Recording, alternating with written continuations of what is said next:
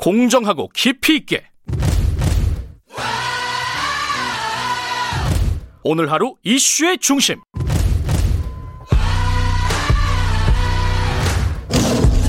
김경래의 최강 시사.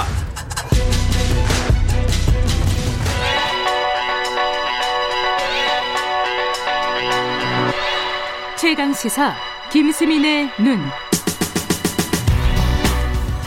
김수민의 눈, 김수민 평론가 나와 계십니다. 안녕하세요. 반갑습니다. 조국 사태?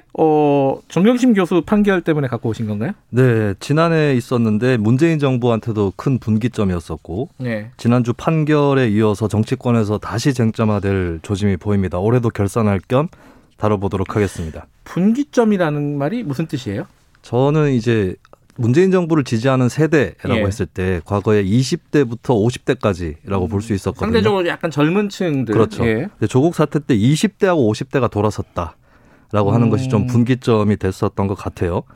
뭐 예를 들어서 20대가 입시를 거친 지 얼마 안 됐고 또 50대가 그 학부모 세대다. 이런 진단도 있는데 저는 조금 그 이상의 의미도 있다. 어떤 50대 같은 경우는 정당 지지의 어떤 충성도 이런 게 강한 세대가 아닙니다. 여기저기 다 찍어봤고 특별히 어디가 도덕적으로 우월하다.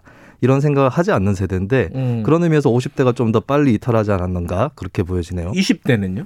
20대 같은 경우도 민주당에 대한 어떤 부채감이라든지 이런 것들은 약한 세대다. 그런 것들은 별로 없죠. 예, 그리고 정권이 교체되는 것이 아니라 세상이 바뀌는 것이 더 중요하다. 이렇게 볼 수 있는 세대인 것 같아요. 근데 이제 이런 세대들에게 민주당 정부가 그전 정부하고 차이가 없어 보이면 또 지지가 떨어지는 그런 추세가 나타나게 되는 건데 작년에 집회 참여 데이터만 봐도 서초동 집회에서 20대의 비중이 8.5%였거든요. 참고로 박근혜 퇴진 촛불 때는 20% 정도 됐습니다. 아, 그만큼 네, 지진을 좀 돌이키게 된 것이죠. 근데 20대 50대가 돌아섰다라고 말씀하셨는데 그게 약간 다른 게 뒤에 총선 때는 또 압도적으로 민주당이 이겼단 말이에요. 이건 어떻게 봐야 돼요? 총선에 영향을 주지 않은 건 세 가지 이유인 것 같은데요. 첫 번째는 총선 전에 조국 전 장관 이슈 말고 크게 민주당에게 불리하거나 부정적인 이슈가 많지 않았습니다. 그러니까 한 가지 사안만 가지고 돌아서겠느냐 하는 게 있고 두 번째는 조 전 장관한테 부정적인 여론이 제1야당한테 모이진 않았다는 거죠. 제1야당이 했었던 삭발이라든지 장외투쟁 또 총선 막판에 있었던 차명진 전 의원의 망언이라든지 이런 것들은 20대 50대에도 돌아설 만한 그런 주제였던 것 같고 세 번째는 민주당도 총선에서 조국 전 장관을 전면에 꺼내지 않았다. 불리한 것을 알고 있었기 때문에 그랬던 게 아닌가 그렇게 판단이 됩니다. 예. 지금 이제 정경심 교수도 1심 판결이 내려진 건데 조국 전 장관 재판이 남았어요. 그죠? 네. 이거는 어떤 영향을 줄까요? 전국에. 일단 전제를 할 것은 조 전 장관 재판과 정경심 교수 재판은 분리된 재판부가 독립적으로 판단한다. 라고 하는 것이기 때문에 어떻게 판결이 내려질지는 알 수 없는 것이고요.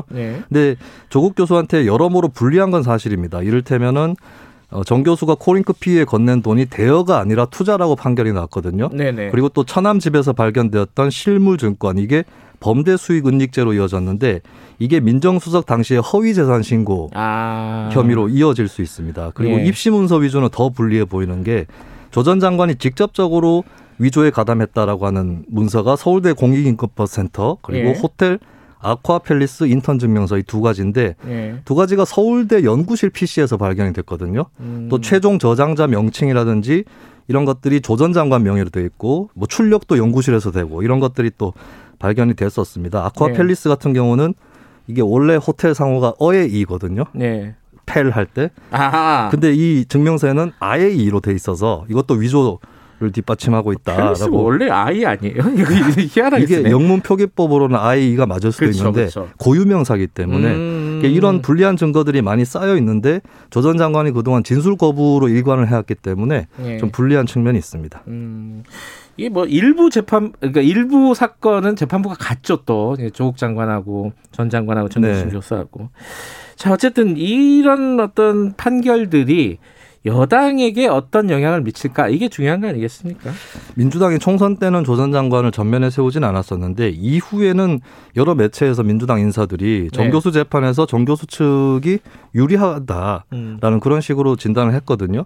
이게 상황 파악을 못한 것이든 아니면 일종의 몰아가기를 한 것이든 간에 리스크가 굉장히 커져버렸다라고 하는 것입니다. 이를테면은 이번 총선에서 민주당에 투표를 했지만 조 전 장관 이슈에 대해서는 부정적이었던 이쪽 지지층에서는 좀 배신감을 느낄 수 있는 것이고요. 네. 그렇다면 여기서 어느 정도 우회에 갈 수 있느냐, 이게 문제일 텐데 당 내에서 이 문제를 좀 털고 가자 이런 흐름이 나타날지 일단 그게 관건인데, 또 총선 이후에 보면은 민주당 국회의원이라든지 이쪽에 친조국 성향 인사들이 되게 많아졌거든요. 네. 그런 부분에서는 좀 돌아가기 어려울 것이다라는 그런 관측도 할 수 있겠습니다. 그럼 반대쪽에 야당한테는 어떤 반사이득 이런 게 있을까요? 국민의힘의 반사이득이 있을 수도 있는데 이 반사이득이라는 건 어차피 가만히 있어도 굴러 들어오는 것이고, 근데 그것만으로 정치를 할 수는 없는 거거든요. 네. 국민의힘은 이런 상황을 즐기기보다는 자신들에게 걸림돌이 됐던 것들, 이를테면 박근혜 정부, 이명박 정부의 부정적 유산 이런 것들을 좀 극복하는 게 더 시급할 것이다. 그래야 반사이득도 온전히 챙길 수 있을 거다라고 보는 것이고요. 네. 국민의당 같은 경우는 제3당으로서의 반사이득 챙길 수도 있는 상황이었는데 이미 총선을 거치면서 너무 당이 쭈그러들었다라고 하는 점이 있고, 정의당이 좀 옴짝달싹 못하는 상황이 돼버렸습니다. 20대 지지층을 지난 대선에서 넓혔는데 네. 조 전 장관 이 사태를 거치면서 손상을 입었었고, 최근에도 그렇게 뚜렷하게 결단을 하고 있지 못한 그런 상황이라고 볼 수 있겠고, 이런 행보가 결국에 국민의힘이나 국민의당에 유리하게 작용할 수 있겠다라고 보여지는 게 있고요. 열린민주당 같은 경우는 이 시국에서 더 강경한 행보, 이걸 가지고 지지율을 올릴 가능성은 높은데 이 지지층이 결국에 민주당에서 갖고 오는 거기 때문에 다른 야당의 지지를 깎는 거는 굉장히 큰 한계가 있을 것이다라고 보여집니다. 조국 전 장관 재판도 한 차례 또 파동이 있겠죠. 지켜보도록 하죠. 고맙습니다. 예, 감사합니다. 김수민의 눈이었습니다. 김경래의 최강시사 2부는 여기까지 하고요. 3부에서는요.